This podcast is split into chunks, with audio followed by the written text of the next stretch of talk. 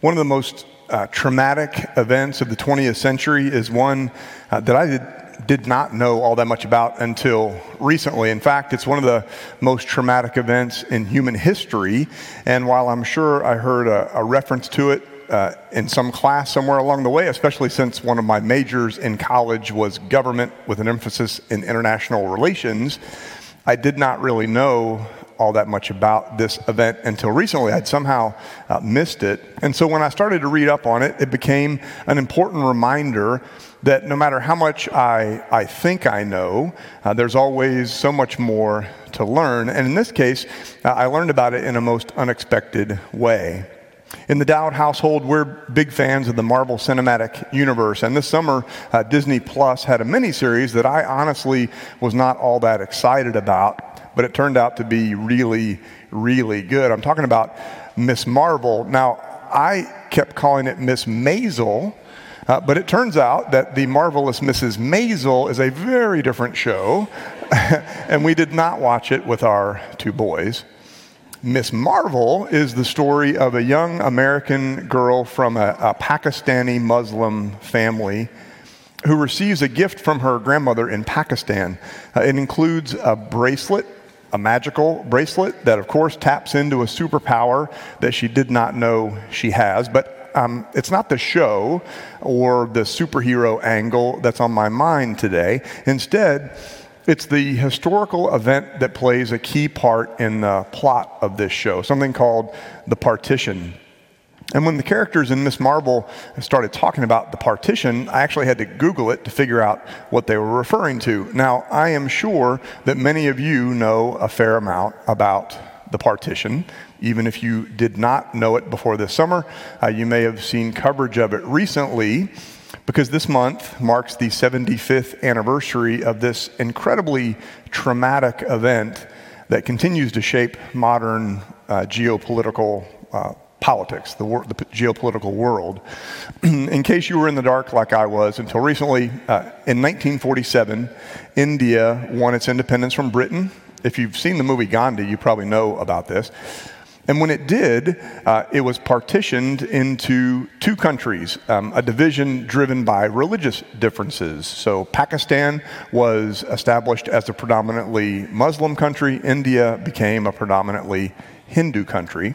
And 75 years ago this month, um, as a result of the partition, there was one of the largest mass migrations in human history, as more than 15 million people resettled in what was suddenly two different countries, uh, based entirely on their religious affiliation. And not only that, the partition was accompanied by um, unthinkable secular and religious and political violence in addition to the general chaos of one of the largest mass migrations in human history, it's actually estimated that more than a million people died as a result of the partition, and that's surely a low estimate. The actual death toll may be uh, twice as high as that.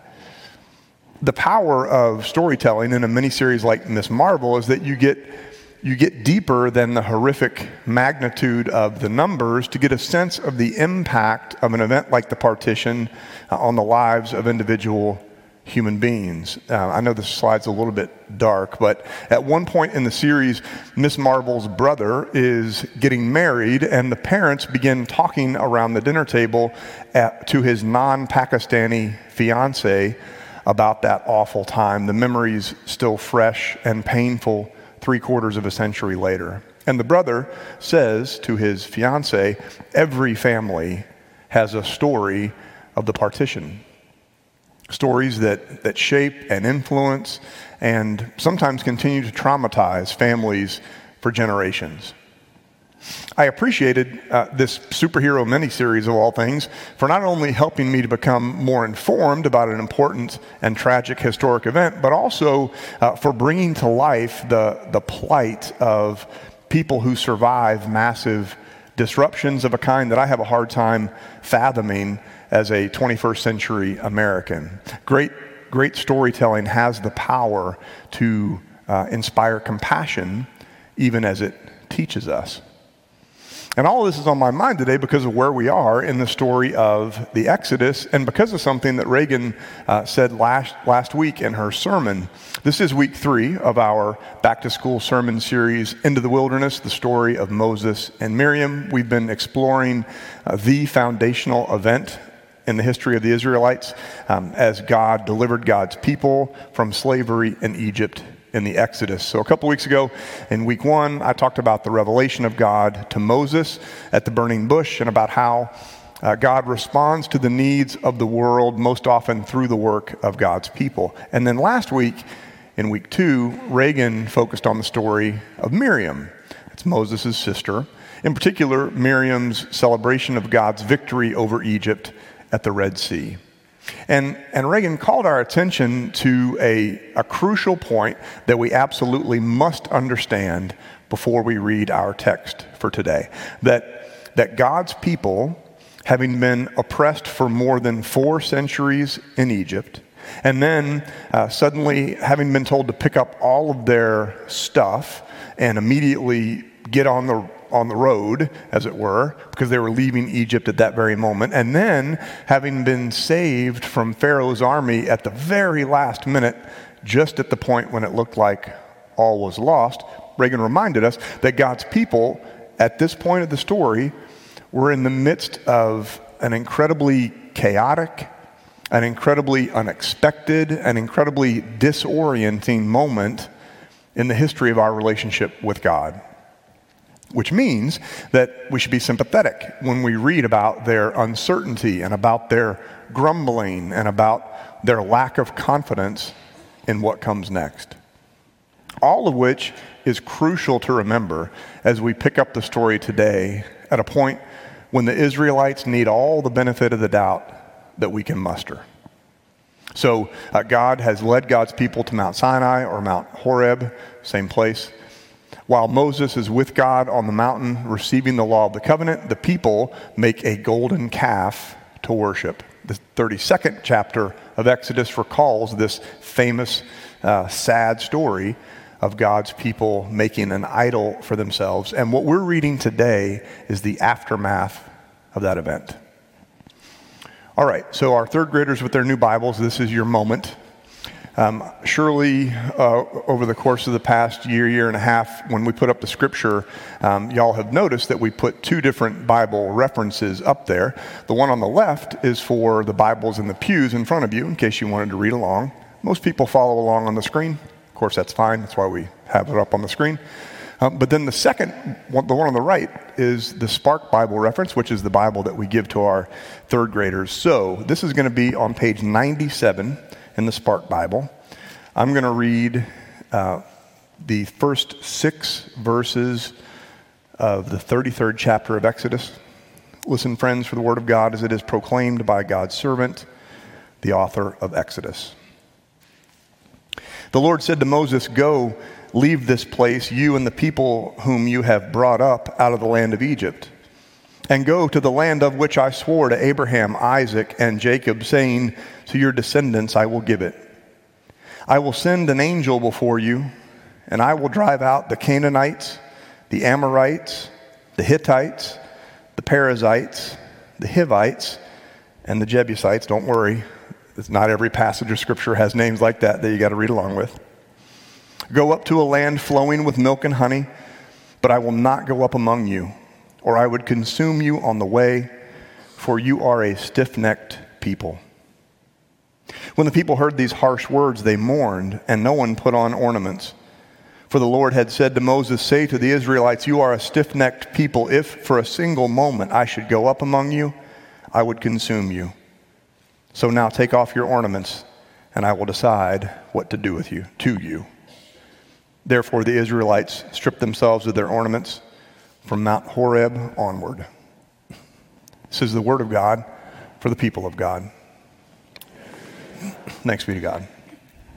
So, in case you're new to the faith or maybe uh, not familiar with some of the stories from Scripture, Exodus 32 recounts the story of how God's people um, got anxious, waiting for Moses to come back down from the mountain. Exodus tells us he was up there for 40 days and 40 nights. So it's not like Moses goes up the mountain and five minutes later, the people start wondering where he is. This is 40 days and 40 nights that he's up on the mountain. And for us to understand the story, it's crucial to remember that they were in the midst of this unexpected mass migration, this incredibly chaotic moment in their history. We're told that there are 600,000 men, plus the women and children, it's the way Exodus puts it, on the move into the wilderness.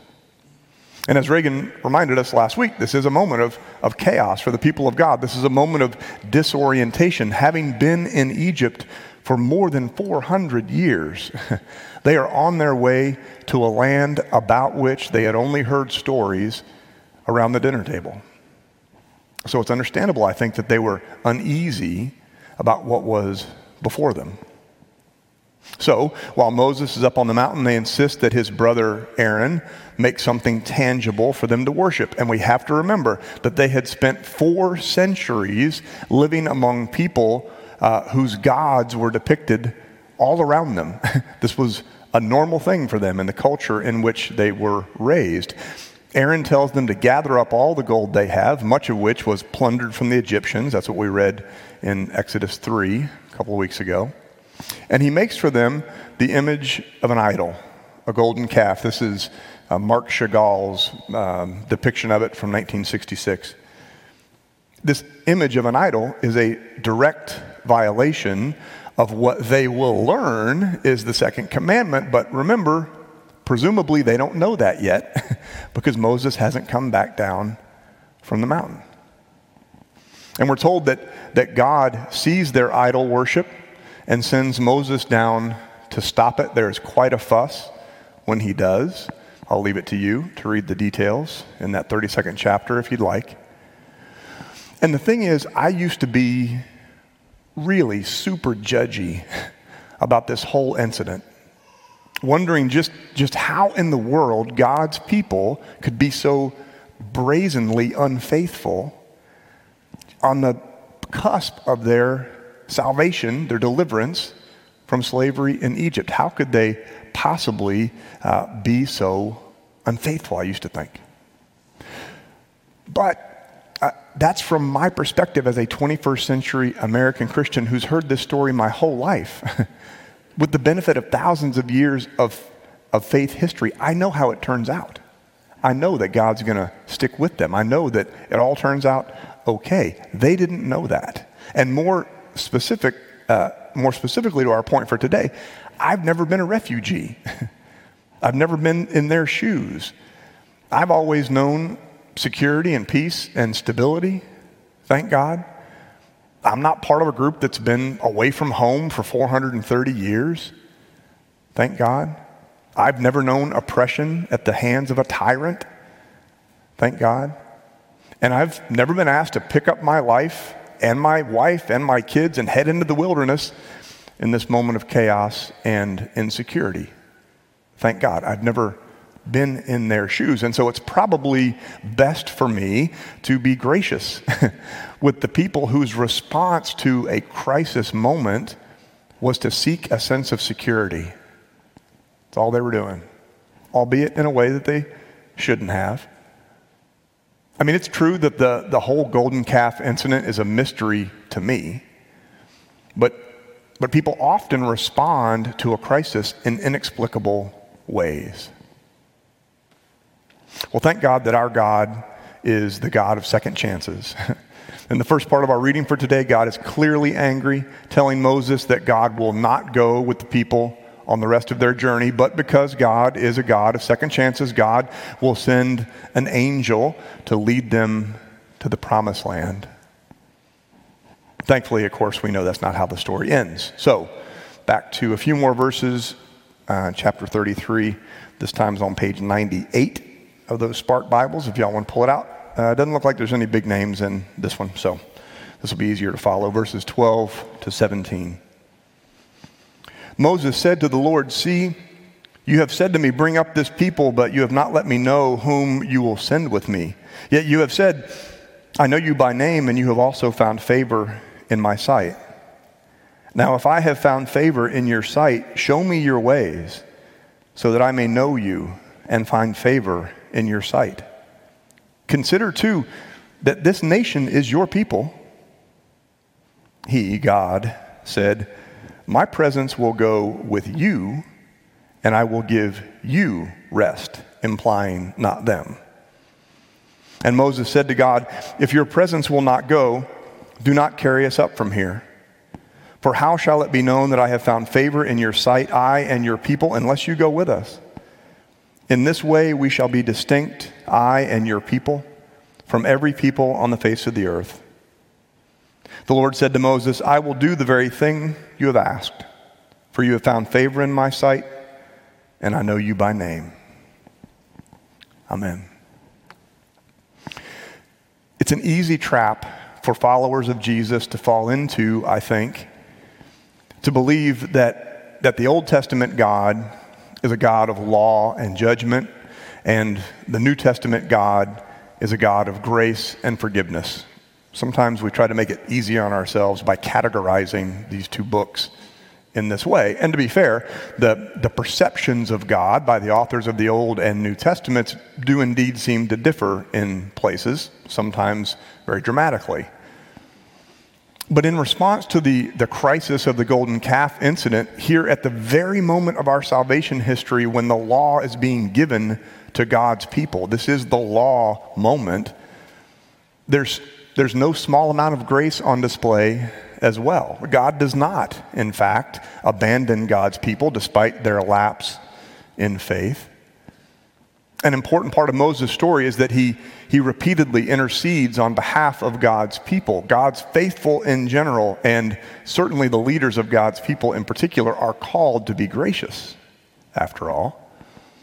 And sure enough, God responds to Moses' request for a do over, which, of course, is great news for us all because both, both the saintliest saint and the most inveterate sinner alike, all of us, face crisis moments in our journeys of faith. None of us is perfect. None of us has it all figured out. None of us is immune from the occasional misstep or moment of doubt. Now, just as with Moses' encounter with the burning bush, our own faith experiences are often not as, as dramatic as the ones we read about in Scripture, which is to say, few of us uh, experience a crisis in our faith, self inflicted or otherwise, as audacious as the golden calf incident. But, but crises are a part of life, and they're a part of faith.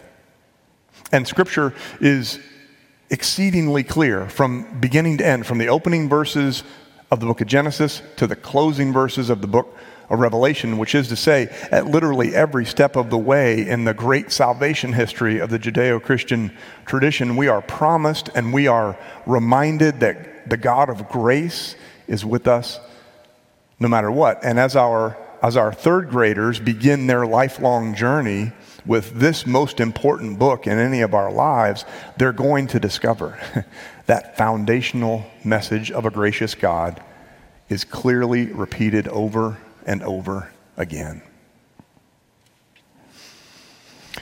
So, two weeks ago, I closed with a quote by a theologian named Frederick Buechner. He's a, a pastor and a thinker whose writing has inspired me for 20 years now. And just a few days after that sermon, uh, Buechner died at the age of 96 after a long, productive life and ministry. And so, in his memory, that's only fitting that I close today with his thoughts on the idea of grace and how God is with us always, perhaps especially in our crisis moments. It was way back in 1973.